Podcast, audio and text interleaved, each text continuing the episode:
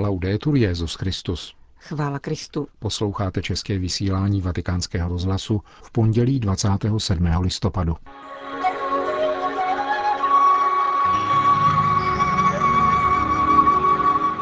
Papež František v Myanmaru a Bangladéši. Petrův nástupce se v neděli večer vydal na 21. mezinárodní apoštolskou cestu svého pontifikátu, během kterého dosud navštívil 31 zemí. Tentokrát zavítá jako vůbec první papež do Myanmarska či Myanmaru do roku 1989 známého jako Barma a jako třetí římský biskup do Bangladéše po krátkých zastávkách Pavla VI. a Jana Pavla II. Před odletem z římského letiště Fiumicino se papež František jako obvykle odebral do baziliky Panny Marie Větší, aby před tamní mariánskou ikonou Salus Populi Romání svěřil nadcházející dny do rukou Matky Boží. Na cestě jej kromě kardinála Filoniho, prefekta Kongregace pro východní církve, doprovází státní sekretář svatého stolce kardinál Pietro Parolin, který pro naše mikrofony nastínil pohnutky vedoucí k Františkově azijské cestě. V prvé řadě jsou pastorační s cílem povzbudit dvě okrajové a menšinové místní církve. Dále humanitární, protože v obou zemích žijí v nelidských podmínkách tisíce uprchlíků. A konečně papež ve většinově buddhistickém Myanmaru a muslimské Bangladéši touží posílit mezináboženský dialog. Papež předloží při setkáních s místními náboženskými představiteli to, co vždy říká v zemích, kde jsou přítomna různá náboženství a náboženské skupiny, a sice mezináboženský dialog jako formu setkání mezi těmito náboženstvími a spolupráci na obecném dobru pro celou společnost. V jeho základu stojí přesvědčení, že jednotlivá náboženství mohou přispět k míru a smíření a že pokojné soužití mezi národy a v rámci různých zemí je možné, pokud všichni na tomto cíli spolupracují. Uvedl státní sekretář svatého stolce. Do novinářského doprovodu se tentokrát akreditovalo 66 novinářů, které papež František během více než desetihodinového letu osobně pozdravil. Dobrou noc a mnohokrát děkuji za vaši společnost. Děkuji za vaši práci, která je vždy dobrou sedbou. Přeji vám pěkný pobyt, i když nás čekají veliká horka. Ať alespoň vydají plody. Krátce před 8 hodinou našeho času a ve 13.22 času cílové země papežský speciál italských aerolinek přistál na mezinárodním letišti v Rangunu. Římského biskupa na letišti oficiálně přijal jeden z ministrů republiky Myanmarský svaz, jak předpokládá státní protokol. Byli přítomní rovněž apoštolský nuncius Paul Chang In Nam, sídlící v Thajsku, a myanmarští biskupové. Svatého otce přivítala asi stovka dětí a etnických skupin v tradičních oděvech. Oficiální přivítání se obešlo bez promluv, které budou na programu druhého dne apoštolské cesty.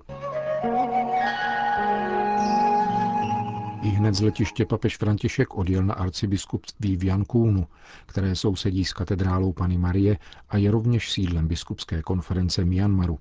Diplomatické vztahy mezi Svatým stolcem a touto azijskou zemí byly navázány letos v květnu a proto v zemi dosud neexistuje apoštolská nunciatura. Zmíněný apoštolský nuncius v Myanmaru arcibiskup In Nam již dříve působil jako apoštolský delegát pro tuto zemi a zastupuje svatý stolec rovněž v Thajsku, Kambodži a Laosu. První den papežské cesty pokračoval soukromým programem v budově arcibiskupství, tedy mší svatou, večeří a odpočinkem, a to až na jinou výjimku. Římský biskup v podvečer, tedy krátce po poledni našeho času, přijal ke zdvořilostní návštěvě vrchního velitele ozbrojených sil Myanmaru, generála Min Aung Hlainga. Jak sdělil tiskový mluvčí svatého stolce Greg Berg, hovořilo se o značné odpovědnosti veřejných činitelů v této přechodné fázi, kterou Myanmar prochází. Do budovy rangúnského arcibiskupství se dostavili další čtyři vysocí důstojníci myanmarského vojska, dodal vatikánský tiskový mluvčí, a schůzky se účastnil také překladatel z Myanmarské katolické církve, který bude papeži Františkovi k dispozici po celou dobu pobytu. Setkání s představiteli Myanmarské armády se mělo původně uskutečnit v závěru návštěvy, tedy 30. listopadu, ale bylo přeloženo na dnešek, vysvětlil Greg Berg. Myanmar a Bangladeš jsou zeměmi s nesmírnými sociálními problémy, v nichž je církev mizivou menšinou. V souvislosti s touto azijskou cestou papeže Františka se objevují tendence zdůrazňovat především její sociální a humanitární aspekt a zapomínat na její zásadní apoštolský ráz. Upozorňuje na to Antonia Galeba, misionářka neokatechumenátní cesty, která vede společenství tohoto hnutí v Rangúnu. Základní poselství, které papež přináší, je v tom, že Bůh existuje a miluje každého člověka. Poslal svého syna Ježíše Krista, který zemřel za každého z nás, aby nám dal nový život. To je papežské poselství. Poselství pokoje a smíření s Bohem. Když se totiž smířím s Bohem, přinese to také smíření mezi lidmi. Řekla vatikánskému rozhlasu Antonia Gabela. Neokatechumenátní hnutí přišlo do Myanmaru před čtyřmi roky. V současné době má v této zemi tři komunity. Papež František přijíždí lámat chléb pokoje na kalvárii rozporů. Komentuje návštěvu svatého otce ve své vlasti rangunský arcibiskup a první bangladejský kardinál Charles Maungbo. Ocitá se v zemi tradičně nazývané Zlatá, která se vyznačuje pestrým etnickým složením a hovoří 108 jazyky. Osm hlavních kmenů a 135 menšinových etnik utvářejí dva tradiční proudy, většinový téravádový buddhismus a domorodou kulturu. Jde o stát s velmi mladým obyvatelstvem, jehož průměrný věk nedosahuje 27 let. Myanmar, strategicky situovaný mezi dva azijské giganty, Čínu a Indii, si po 60 letech diktatur a státních převratů hledá své místo také na ekonomickém poli v rámci globální scény. Právě nadnárodní firmy ze dvou jmenovaných zemí, ale také Thajska, se od posledního desetiletí minulého století zaměřují na těžbu jeho ropných a nerostných zdrojů, stejně jako na dřevospracující průmysl. Tradičně je však někdejší britská kolonie Myanmar pěstitelem rýže a svou prosperitu po staletí zakládala na vývozu této obiloviny. Dnes se 50-milionová země potýká s etnickými konflikty, nezaměstnaností mladé generace a s extremismem. K jednomu z hlavních buddhistických proudů, Theravada, se v Myanmaru hlásí téměř 90 obyvatel, z toho půl milionu mnichů a 75 tisíc mnišek. Duchovně mimo jiné usilují o pěstování dvou ctností, na které často upozorňuje také papež František. Soucit, karuna a milosedenství, meta.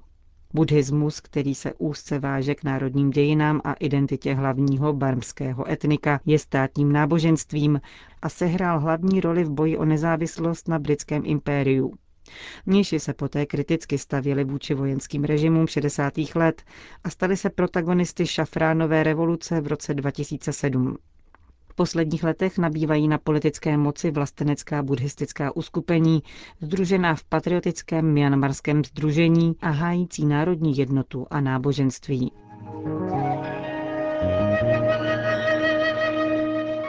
V tomto nelehkém kontextu vyznává víru necelých 700 tisíc mianmarských katolíků, za kterými papež přijíždí jako vyslanec míru a pokoje, jak zní moto třídenní návštěvy.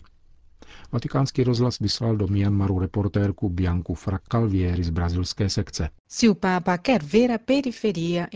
Pokud chce papež vidět periferii, přichází na správné místo. Tato slova irského misionáře dobře vystihují situaci Myanmaru.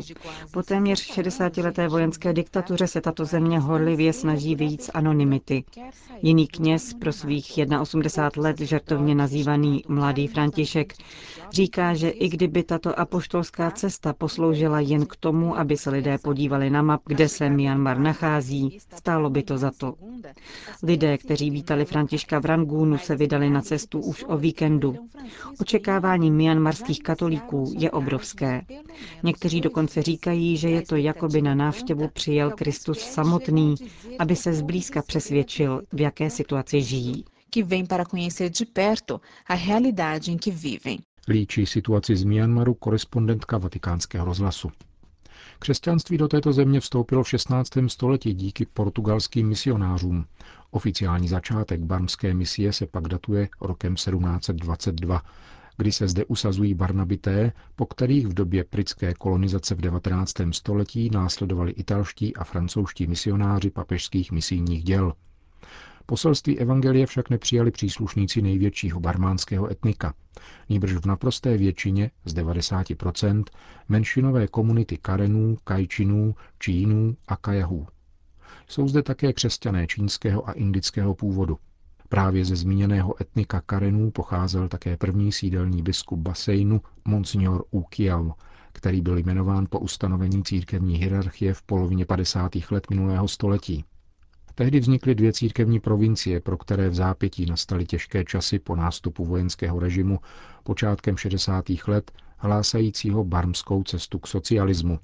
Ze země byli vypovězeni zahraniční misionáři a kněžský seminář zůstal bez vyučujících. Navzdory tomu barmská církev nejenom přežila, níbrž dokonce rozkvetla do dnešních 16 diecézí. Z původních 160 kněží vzrostl jejich počet na dnešních 900 a počet řeholnic se z desetinásobil z 200 na 2400. Církev v Myanmaru je známá svou sociální službou. V její síti Charit pracuje 800 lidí, kteří se angažují zejména při přírodních katastrofách a v pomoci uprchlíkům, včetně oblastí obývaných etnikem Rohingů, kterému barmánci říkají muslimové z arakanského státu. Od postupného otevírání země v 90. letech minulého století mohla katolická církev opětovně vysílat své pastorační pracovníky na krátkou zahraniční formaci. Před třemi lety se Myanmarská katolická církev poprvé sjednotila na společných oslavách 500 let evangelizace.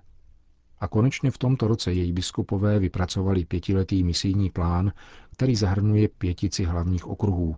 Výchova, integrální lidský rozvoj, podpora žen, ochrana přírody a mezináboženské iniciativy směřující k mírovému soužití.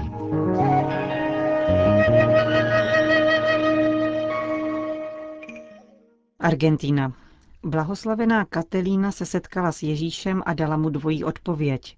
Nejprve jako příkladná žena a matka a později, když ovdověla jako zakladatelka řeholního společenství, jehož úkolem je evangelizace žen, zejména těch nejnuznějších tak představil novou argentínskou blahoslavenou Katalínu de Marie Rodríguez, prefekt Kongregace pro svatořečení, který papežovým jménem v sobotu 25. listopadu předsedal beatifikační slavnosti.